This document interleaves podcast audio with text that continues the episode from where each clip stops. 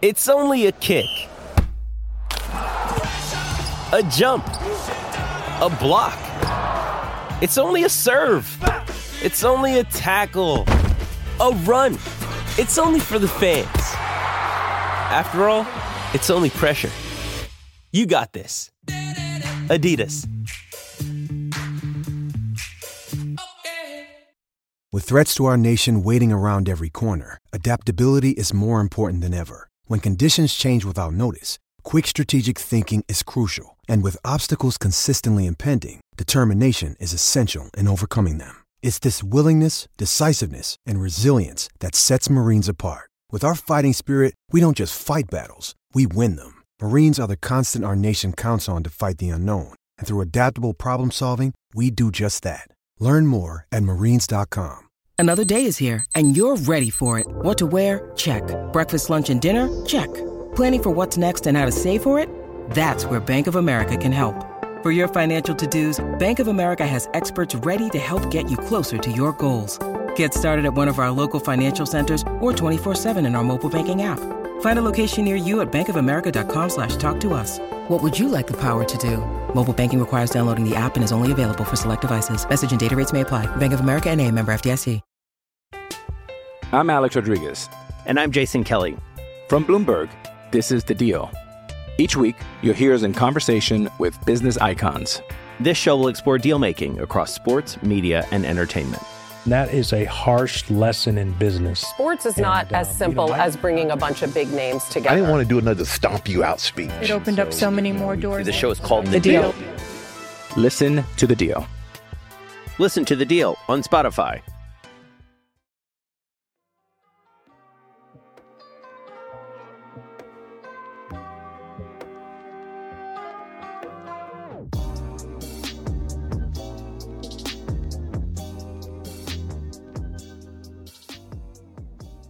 All right, everybody, welcome to the Barca Blaugranas podcast. My name is Josh. We are joined by Hardwood Hype himself, Emil Avinesi. Mm. And Emil, how are we doing today? I'm good, man. How are you? Doing good. Uh, we have a World Cup final this weekend and the uh, the vaunted third place match, which I yep. uh, I actually let's let's just start with the third place match mm. and then we'll circle back to the the semifinals. Uh, who's gonna care more? Probably Morocco, right? Because it further cements their place as like the highest placing African team ever, right? So I think so. I've, I've been thinking about this like back and forth. I was having a conversation with someone who wanted to bet on the game tomorrow. And we were trying to do the kind of like the, the psychological thing, because there's always in the third place game, I feel like there's one, at least one of the two teams, sometimes both, but at least one of the two teams just like straight up doesn't want to be there. That's Croatia, and, right? It has to be Croatia. I mean, I think so too, because, you know, I mean, I'd be shocked if Luka Modric plays at all. I mean, like a lot of their, you know, a handful of their best players are thirty plus, and everyone has to go back to their clubs within, you know, in the next couple of weeks. I'm assuming that a lot of their veteran guys are probably going to sit or at most play like a half. Yeah, I don't see so anyone that, on. I, I would place a hefty bet on Morocco. I am I am contemplating doing the same myself, but yeah, because I do think Morocco will is going to care more. Um, well, also like Croatia made a World Cup final before, yeah. So even sort of this like kind of lofty, like lofty kind of perch in the World Cup is not entirely new to them. I think Morocco is, I would assume like. Yeah, it's a bummer to not make the final, but if you can finish third in the World Cup, like as Morocco, that would be, you know, you get them, like you get medals, right? Like they, they yeah. get a bronze medal, and yeah. So um, I think that. Let's talk about this. Unless there's, my, my only fear is that they kind of, that there's a big emotional letdown, like just at the end of that. But I still do think they're going to care more. Let, let's talk about their semifinal first. Um, yeah. I thought, I was actually kind of surprised by how lethargic France looked after their first goal. Like yeah. they just looked like they took their foot off the gas, and Morocco, like, I don't know. I felt they like they played a, like almost too urgent, too fast. Like they felt frantic a little bit, and they still frantic. I guess maybe like maybe that can be viewed as a negative connotation. They still almost scored like three or four goals, and they just yeah. had incredible clearances from France. Um, they yes. looked like they, again, I mean, for good, I mean, they took out Portugal and Spain. Like, obviously they're good enough to, like, yeah. this wasn't like a happy to be there. Like, I guess the disappointment on their faces, um, and even the coach's quotes I mean, after they, the match. They played, like they, yeah, they, they could have won the whole thing. Like, yeah, they went blow for blow with France, you yeah. know, I mean, like, and I understand, you know, Giroud had a close call and whatever, but Morocco had probably as many close calls as France did. And they weren't, you know, Mbappe wasn't blowing by people. Dembélé wasn't blowing by people. They, I mean, they, they stood there and they, they traded blows with them. And it was just, it was horribly unlucky that they didn't at least get one goal. And, you know, potentially, I mean, if they get one goal with, you know, fifteen, you know, twenty minutes, fifteen minutes left, then that last little run-in is just bonkers. Specifically, the thing I'll always remember is the Jules Koundé clearance that was like yeah. the most athletic, like fleet-footed, uh, fleet. I don't even know if fleet-footed is a word, but just like the way he was able to yeah. stick out his left foot was one of the most incredible things I've ever seen. Yeah, like the reflex was was wild there. Yeah, it was ridiculous. Um, I I'm having trouble. Of, I I don't know if you saw. So like apparently Varane. Mm-hmm. has, I think both French center backs actually have this virus that's going around the French team now. And so oh. they're training separately. Uh, I would say that's concerning, but they seem to not care about injuries. Like I think the only guy on their team that would absolutely destroy them if they got hurt was like Griezmann or Mbappe. Um, yeah, probably. Who's been the most impressive French player for you this tournament? I think it's Griezmann, right? Yeah. I mean, like he's, he's just he, like, he's, everywhere. Like he he really does do everything. And he's been one of the best like box to box midfielders in the world. It's kind of weird. Oh, totally. Yeah. And like he just so he can just kind of do that, you know? And yeah, it's really incredible. And I do think that I mean, I haven't been watching a ton of Atletico this season. So I, you know, and I realize he, you know, they're playing him just enough to, you know, I guess, make a case in court that they don't have to pay Barca for him or something. But um, like, it really makes me wonder what, uh, you know, when he was here in Barcelona, like, how was there not a need for this guy? Or how was there, you know, like he is, he's quite literally tireless. And, you know, he, he runs endlessly. He isn't, sort of selfish attitude wise, it doesn't seem like, you know, like he's not trying to be a prima donna. He doesn't, he doesn't want to score all the goals or anything like that. Like he's just like a really, he's unbelievably versatile. And yeah, he's been fantastic. I mean, I think we're seeing just like how poorly he was deployed yeah. when he was at Barcelona. Um, like I'm thinking, I'm trying to look up the statistics of like his, um, it's like interceptions because I feel like he has, I, I can't find those statistics on it, but, oh, here it is. He, he had like two tackles, three clearances against Morocco. He created twice as many chances uh, as anyone else on France's side against Morocco. Like he's incredible. And uh, just thinking about uh, him chasing around Rodrigo DePaul and just nipping at his yeah. heels like a little gnat is going to be, it's going to be fascinating to watch because he has unlocked a part of this France attack. Like in two thousand eighteen, Um, I feel like I, I mean I'm I don't even know if statistics back this up. Giroud didn't get as many chances in two thousand eighteen. Like his whole like goal like his goal drought or whatever that was yeah. that he was given crap for. He's getting so many chances, and a lot of that's just from the fact that Griezmann's taking a lot of the interchange play in the midfield and doing such a good yep. job job of distribution and keeping things moving forward. And yeah, his friend's attack's pretty ridiculous, even with like the weird amount of injuries they have. What really isn't the, the funny thing is, is for as unbelievably talented as they are, when it's not Griezmann kind of doing that, you know, like you said, pushing it forward and, and keeping things t- ticking over. I've occasionally found France's attack for, for as spectacular as they are and for just what an unbelievable threat Mbappe poses at all times. They sometimes feel a little bit like they... I don't know, lazy is not the word, but I feel like they just kind of like pop into cruise control. And because there is so much talent here that you feel like it, it effectively would just almost be like a death machine. You know what I mean? Like it's almost like a And I feel like they they experience lulls, but yeah. It seems like, you know, Griezmann and, you know, outside of like a, a crazy like Mbappe run, Griezmann, I think, is the the best means they have to to unlock that and kind of get back on track. Yeah, and I don't even think Dembélé is playing, or I, not, I don't think he's playing bad. Like, he had a really good group stage.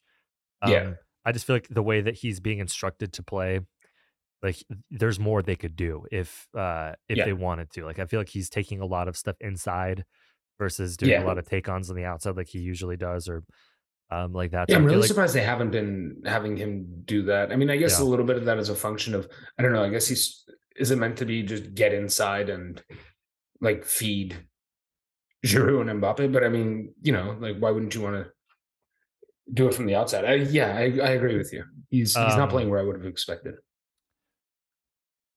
So there is uh, there's some interesting scuttle. I, I'm sure you've seen the uh, the uh, Benzema stuff, right? Uh, you know what? I actually haven't. I've been a little bit sort of in a in a cave working the last like couple of days. Okay, so there's um, a couple days ago. It might have been yesterday or the day before. Benzema basically hit his three weeks, and apparently he's, for the last four or five days, has been training with Real Madrid. Um, okay. Separate, but still training. And because they never took him off the roster, he could technically still come back and play. And so, uh, how do you say the French manager's name? Is it, is it Deschamps? Uh, Deschamps. Deschamps. Okay. Gosh. Uh, yeah. So uh, Deschamps was asked about it, and he like said it was kind of a stupid question, I think was the translation. Um, yeah. And then, uh, you know, reputable news source, the Daily Mail. Uh, oh, great. Th- there's an article that apparently Benzema is pretty mad uh, with the boss because uh, his treatment was uh, not that bad. It needed, quote, three days of treatment. And so uh, apparently he's just like mad with the French overlords. I don't know why. Like, I guess Macron apparently got involved yesterday wanting uh, Benzema to be included in the squad. So it's just great. Uh, for the theater and the theatrics. And oh my gosh. I think it'd be hilarious if they brought him and he just had to sit on the bench the whole time, because clearly, like, I I don't even know why it's a story, because I guess I'm I'm talking about it. So I'm, I'm perpetuating the need for it to be a story. Sure. Uh, but even if he trained for four days, you're not just going to throw him in a World Cup final, are you? Or is he Benzema on you final, just would? No, I mean, look, I understand it's, you know, it's Benzema. He's a, you know, like, he's a veteran. He's won, you know, basically everything there is to win, I guess, like, you know, at club level. I mean, but like, you know, what about extra time? I mean, I don't, it's not even like a, a stamina or a, like a fatigue thing or anything. Um, because look, he's going to go back to Real Madrid. He's going to play, like, you know, whatever, he'll be great. But like, I guess my, my biggest concern would be, I don't know how much. First of all, I, I don't think of this France team as like sort of one sort of happy, cohesive unit necessarily. I mean, they all seem to like each other enough, but, you know, I don't know that there would be a huge kind of uh, chemistry screw up if you threw them in.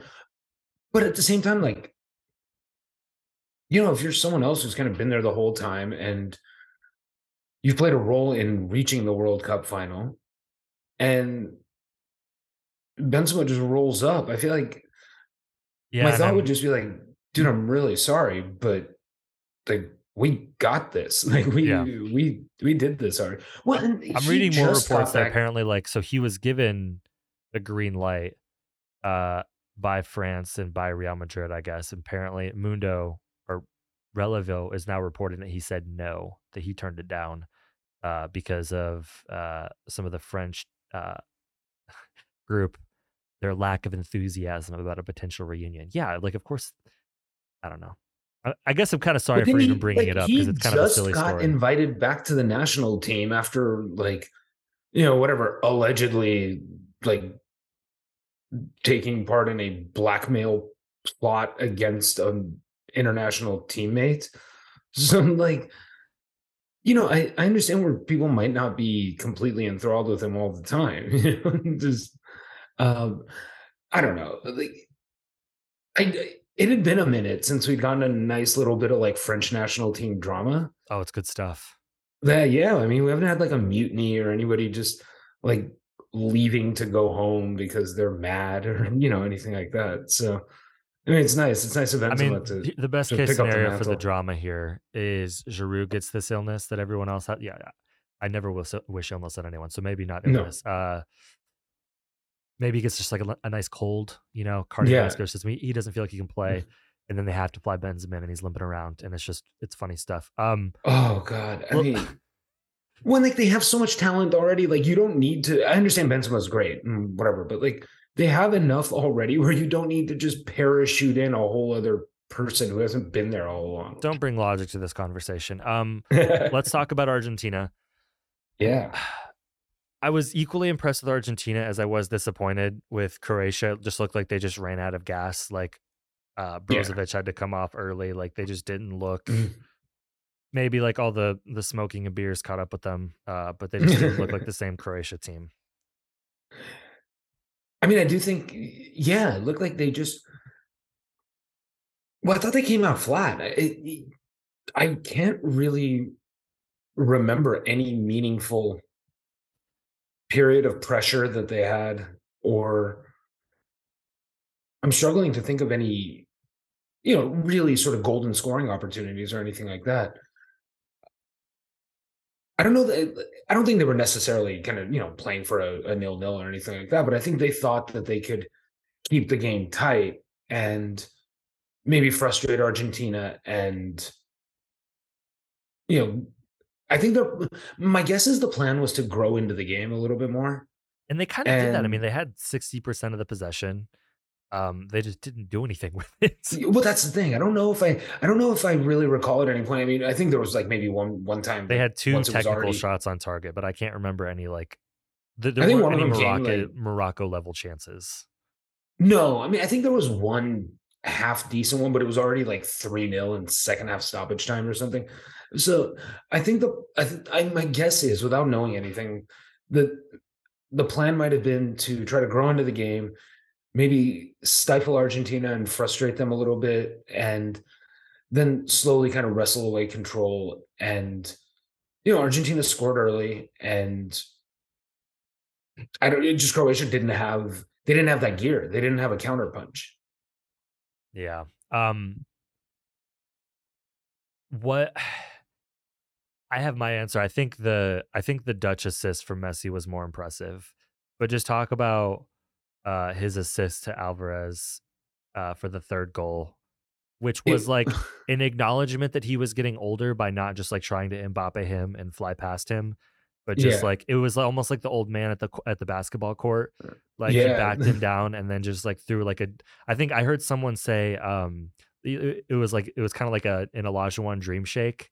When he got him in the oh, post. A little bit, yeah, uh, yeah, because he like he didn't fully wrong foot him, but I think he kind of yeah got him off of his toes just enough where he could get that shoulder past him.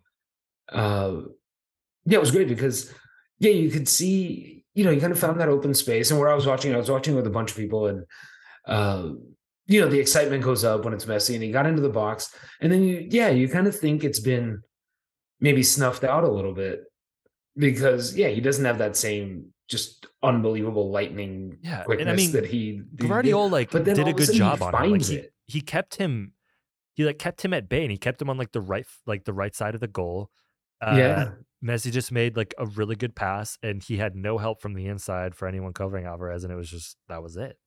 Like the only thing he yeah, could have done was foul him at the halfway line, but like you don't do that.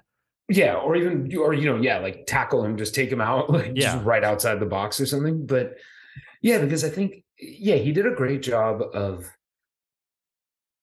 it was almost like, uh, this is going to be a weird kind of analogy, but it's like a, like an older pitcher when they don't have the same velocity, but you sort of, you still change speeds with what you got. And hopefully you get someone on, you know, a little bit off balance.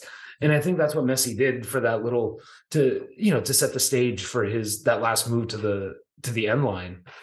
And I think it's too, it's just so ingrained in every opposing manager and every opposing player's brains at this point that like you pay attention to Messi. You have to know where Lionel Messi is at all times. That, you know, not that necessarily he drew a crowd of five guys, but I do think the guys who, you know, could have been cluttering up the box a little bit more and maybe intercepting that pass were hyper aware of Messi's whereabouts. And just for a split second, you know, lost track of Alvarez. And I mean, the, the pass was just, it was perfect. Like it was just, he, he placed it on a platter for him. You know, I mean, it was just, it was great. I'm Alex Rodriguez. And I'm Jason Kelly. From Bloomberg, this is The Deal. Each week, you'll hear us in conversation with business icons. This show will explore deal-making across sports, media, and entertainment. That is a harsh lesson in business. Sports is and, not as uh, simple you know, I, as bringing a bunch of big names together. I didn't want to do another stomp you out speech. It opened so, up so many more doors. The show is called The, the deal. deal. Listen to The Deal. Listen to The Deal on Spotify. When you need mealtime inspiration, it's worth shopping Kroger, where you'll find over thirty thousand mouthwatering choices that excite your inner foodie. And no matter what tasty choice you make, you'll enjoy our everyday low prices, plus extra ways to save, like digital coupons worth over six hundred dollars each week. You can also save up to one dollar off per gallon at the pump with fuel points. More savings and more inspiring flavors make shopping Kroger worth it every time. Kroger, fresh for everyone. Fuel restrictions apply. Uh, before we move on to the final, uh, I haven't talked to you since uh, Luis Enrique left the Spanish national team, since Spain kind of yeah. fluttered out of the tournaments on a continually uh, downward spiral after they had a great opening match, the complete opposite of Argentina. Um, yeah. Why, or not why, but just like when I, when you're going to think of Spain at this World Cup, what will you think of? Because I feel like it's the same thing that we thought of them at the Euros last year. It's just missed opportunities. Yeah. Um, I mean, it's funny. It's hard to, in a weird way, I'm still, I still think about that first Costa Rica game. And I'm like, there, there's a weird part of me that's like, that still almost feels like Spain's still in it because that first performance was so good. I'm like, no, no, no, they're going to get it together. Uh, but I mean, it was just such a drop off. And look, they, they didn't take their chances. I mean, and look, the, the Morocco game, they, like my wife was asking me, you know, because especially like, you know, my wife's not, she doesn't know the, the Moroccan players. And, you know, because most of those guys play in Europe, like they're, they're good players. They play on, on big clubs, you know? And she was asking me, she's like, why, like, why is Spain not winning? Why is this so difficult for them? And I was like, okay, look, on, on the one hand, these other guys are really good too. Like yeah. they, you know, they, they get paid a lot of money too, but you know, I, they're, there is a certain, I don't know, it's not even a lack of aggression. I don't, I think there's so much, such a rejection of super direct play on the part of, you know, Spanish fans, observers, and, and coaches that like when it, when someone's not firing or they're not firing and they're not unable to unlock, unlock a, a defense, they are always susceptible to the kind of the, the possession for possession's sake thing.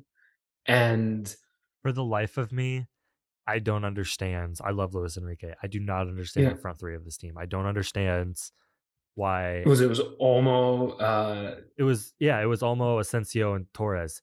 And yeah. I would have taken the three guys on the bench. I would have taken Fati, Morata, and Nico Williams over the three yeah. of them any day of the week. And I, I, I just don't understand why he continues, especially after you saw a couple, especially of Asensio, Asensio, I really don't get. Like Morata had a good tournament, and yeah, Nico Williams yeah. at least provided some pace, and then freaking Ansu Fati like might be the best player that was on this roster that we just didn't get to see, and, no. and I, I I just don't understand, especially after like you saw how stagnant they were in the last two group stage matches, like why a change wasn't made, and it just boggles yeah. me. It just boggles my mind.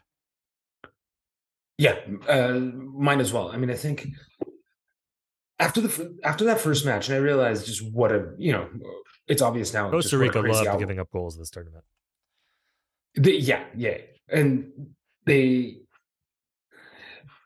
and the thing is, we just from a, Span, from a Spanish perspective, when something like that happens in the first match, I guess we sort of, you start to figure, you're like, okay, they were firing on all cylinders. That was a ten out of ten performance, fine. So you know, we should at least expect them to create, you know, three or four really good chances every game. And for the amount of talent on the on the roster, particularly in the group stages, particularly, you know, before you get to these latter stages, I don't think that's a crazy expectation to have. And I don't know, there just wasn't, like, I thought Ferran Torres was in line for a fantastic tournament after that first game. Um, and I mean, the, it's not that he played terribly, but I was just disappointed by the fact that he didn't sort of kick on, because I really did think he was in, he was in line for a great tournament. The continued insistence on not playing Ansu Fati, whether it's at club level or, or you know, international level, it, it just it astounds me. I mean, like I keep saying, I'm like, look, I know. Like, I I love Ansu Fati. Like, I know he's our beautiful boy and we don't want him to get hurt and everything else. But, like, he's got to play at some point. He needs to play more than, like, fifteen minutes when you're already up, like, three nil against Elche or something. And if it doesn't work, it doesn't work. I would have, you know, there was the week, uh, what was I was in October, I believe, um, where Barca had, it was a Champions League match against Inter and El Clasico in the same week. Uh, Ansu's been healthy. He's been available all year. And I understand. They, the team's gone nuts. They've got a glut of You don't have to make excuses and, for them. I was going to say, I would have started Ansu Fati both of those games and just, like, almost put it on him. Just be like, dude, this is your moment. Like, if you if you can spearhead some stuff here, you know, like, lead us through the group stage of the Champions League or, you know, help do that. Just put in a strong classical performance. It could be the really good, like, Ansu's back, you know, just the, the young core is, you know, like, I think it would have been a huge, huge pick, pick me up for morale. And, you know, then you hear people talking about, oh, you know, he's inconsistent in his play and whatever. And well, what do you expect? He gets twenty to twenty-five minutes at the end of a game. I don't know that he, he's not a super sub. Like, that's not his deal. I think, like, you have to let him play. You have to get him, let him get a feel for the game, and, you know, let him work his way into the game. I don't want to talk about Spain anymore. You just made me sad. Um, yeah, it, it bums me out. Before we get to the Argentina-France final, I do have one yeah. piece of news. Did you see the uh, the Super League news that came out the, yesterday? No, I've I've been in the dark, so this is great. You're just kind of like, uh, listen. It's I'm like gonna... I woke up from it's like I woke up from a coma, and you're just like. Um, so the European Court of Justice backed, and again, I am as anti UEFA FIFA as anyone else, but I am more pro them than the Super League. Um, so they backed Same. UEFA and the initial ruling over the Super League. Of course, our club Barcelona, Real Madrid, and Juventus are still kind of they're acting as the European Super League company. I think is the way that it's defined. Um, awesome, and they've been basically man. battling in court, as I've come to understand it, to prove that some of the other governing bodies in football are acting as like a cartel uh, to block the formation of the league from creating any new competitions. Uh, these clubs argue that in threatening sporting sanctions for players who participate in the Super League, you know, of course, being banned from the World Cup, that kind of stuff. Mm-hmm. Uh, so it's good news. Uh, the courts have struck their their case down so far. Um, you know, this all means eventually we're still going to get it. I mean, I don't know if anyone denies that. It's eventually going to happen. But for now, it's going to be some some iteration of it. But yeah, for now, we can rest. Um, let's talk about fun things. The finals this weekend. Um, I think if you had asked me when we kind of got to the knockout stages, I, the final that I personally wanted uh, was Brazil against France. This was okay. second, but as I grew into it and as I saw Brazil just absolutely crap the bed, I, of course, you know, mm. Argentina's, I think, I think it's safe to say they've looked better every match they've played since the Saudi Arabia loss. Like they've continually escalated. They've done that. Like the thing they say, like, you know, the growing into a tournament yeah. thing. And I mean, they started with an absolute catastrophe and then, you know, but they've sort of just been, yeah, I think you're right. I think they've been a little bit better every week. And so every, this every is, match. I think this is the perfect final. Like I, I couldn't have asked for anything better than to see the defending champions who still look great, even though through all these injuries and illnesses against Messi's quest for destiny. Um, yeah. And I don't think there's anything else I could have asked for. Is this the, is this the perfect storybook final? I mean, I, yeah, I, I think so. Because I mean, it is, France is probably objectively speaking, just the the best team, top to bottom, depth, all the positions, everything. I still think Brazil's so, the most talented team. You know, we, we we don't have to get into it if you don't want to, but like, just like, like if we're talking probably, most talented probably... team, I still think Brazil was the most talented. They just tripped over themselves. They did. Um, yeah, that was, yeah. I mean, because there was a point where, uh, who did they be? I think it was um, when Neymar scored. So, I mean, definitely when they hammered, uh, it was Japan, right? Like mm-hmm. when they, when they hammered Japan, I was like, oh, oh it was God. South Korea, like, I think. South Korea. Yeah, yeah. yeah. So I was like, oh God, like they, like there's no, there's no way out, you know, like yeah. just they're, these guys are going to steamroll. They're going to, they're going to beat France. Like, cause also their defense looked so impenetrable too. Yeah. So it's and like, they, they have just like need to score the, one, the, like the third best goalkeeper in the world, just like sitting on the bench. Yeah. And, and like, I mean, like it, they weren't just a team full of attackers. And... They had the midfield, they had the defense, and they just yeah. like, they just kept attacking after taking a lead in the one hundred seventeenth minute and opened themselves up, which was just insane. I think they still like, I think they've still, it's some insane number. They still haven't allowed multiple goals in a match. Like, you know, regulation, I mean, I guess even in one hundred twenty minutes against Croatia, like their defense is somehow more effective than their attack is. And their attack is crazy. Um, anyway, so, I didn't mean to get up on this Brazil change. No, no, no. But I so, just, do- so I, I mean, basically, I, I mean, I do agree. I mean, whatever order you put them in, you know, France and Brazil, I think were the two sort of closest things we had to, to juggernauts.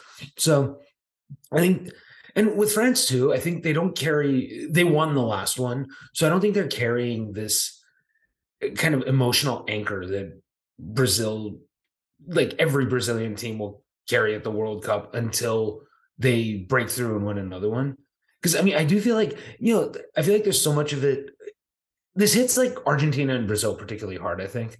Like there's just on top of the normal sporting pressure and desire to win and everything, there are these kind of like ghosts that they're chasing that, you know, it's like you're you're not just playing against Croatia, you're playing against, you know, like the the enduring memory of Pele too, you know? And like so it's so I feel like it's it's unbelievable that, and you know, because like Messi's been essentially, you know, like cool, you did all this stuff, like be Maradona too, you know, and like just there's no there's no escaping this stuff for them. So I do think France was better in that way. They're playing more emotionally free. Like they, this group has won a World Cup, you know, like they're, yeah. they don't have kind of like uh, historical failures or any, you know, historical pressure, like weighing them down. So France was probably the best. Uh, if there had been a way um, in the group stages to put Argentina and Brazil on a crash course, that would have been my, well, they had my it. Dream. That's the problem. Brazil screwed it up. It was the semifinal. Well, no, I mean, it would have been the semifinal. Yeah. yeah. And I'm like, I would love to have seen a Brazil-Argentina World Cup final. I mean, the world would have just oh. melted. Oh. But I mean, but based on the based on the opportunities, like, you know, the, the permutations that we had, yeah, I think. Yeah, I mean, I think it's better than. Yeah, having France is probably it's better than having England. And I, I mean, honestly, nothing against England. I thought they played really well. I thought well, England. But... I thought England were the better team. They just didn't. They, oh, I, I thought so too. No, they were. I mean, to my eye, they, they were. Honestly, England and Brazil might be the two most talented teams in the world, just top to bottom. I mean, the players that England and Brazil just didn't even play. Well, they're so deep. Were yeah, ridiculous. Yeah, yeah um, the depth on England is incredible. Okay, let's just get to it. Who do you like on Sunday? Because I can't decide. And if you can't decide, that's fine too. I could see three one either way. I could see zero zero either way. I have literally no idea, which is awesome. Yeah. Um, so I, I want Argentina, you know, yeah. like I'm, you know, like, oh, and I mean, I can tell you with very, very few exceptions, uh, like the city of Barcelona is like, we are waiting to claim this World Cup title as like the, the World Cup of Barca. Yeah. Like we're, we're totally taking it, but, um, I want Argentina to win. I want, I mean, I would love, I mean, just something bonkers, like, you know, Messi scores a hat trick or something, just completely asinine. But um, I'm going to say it goes, oh, I don't know. I can't shake the feeling that the France is, you know, just going to feel inevitable. They, they, they're going to find the gear. Um, And like Argentina has, I mean, their defense has been good, but like they have a mistake in them. You know what I mean? Yeah. Like they're well, they not haven't like played a, anyone even close to the, and there aren't many teams close to the caliber of France, but like they haven't had, if you look at who they've played in the World Cup so far, they haven't played anyone like they've played the Dutch and a like beleaguered Croatia team. Yeah. That's I mean, the, the Dutch was the, the Dutch were probably the best test that they got. I mean, I guess other than like losing, you know, but um, so I don't know. I don't know. It's like, it's, it's basically like you're, you're betting on, you're betting on Messi magic, you know? I mean, I think because like, because when you start and look, I mean, people have made a lot of money doing that. So, um, but yeah, because when you run down the lineups, and I know it's not only Messi, this isn't, you know, we don't need to, we don't need to kind of dismiss the rest of the Argentina team, but yeah, like man for man, it's really difficult to find anywhere that Argentina is better than France other than sort of the Messi thing. And even then it's like, okay, it's almost like Messi versus what, Mbappe or. Yeah. And the, the, the thing I can't get out of my head that makes me think France is going to win is when mm-hmm. I saw Mbappe do the take on in the box. Yeah. And it, the ball got deflected for the second goal.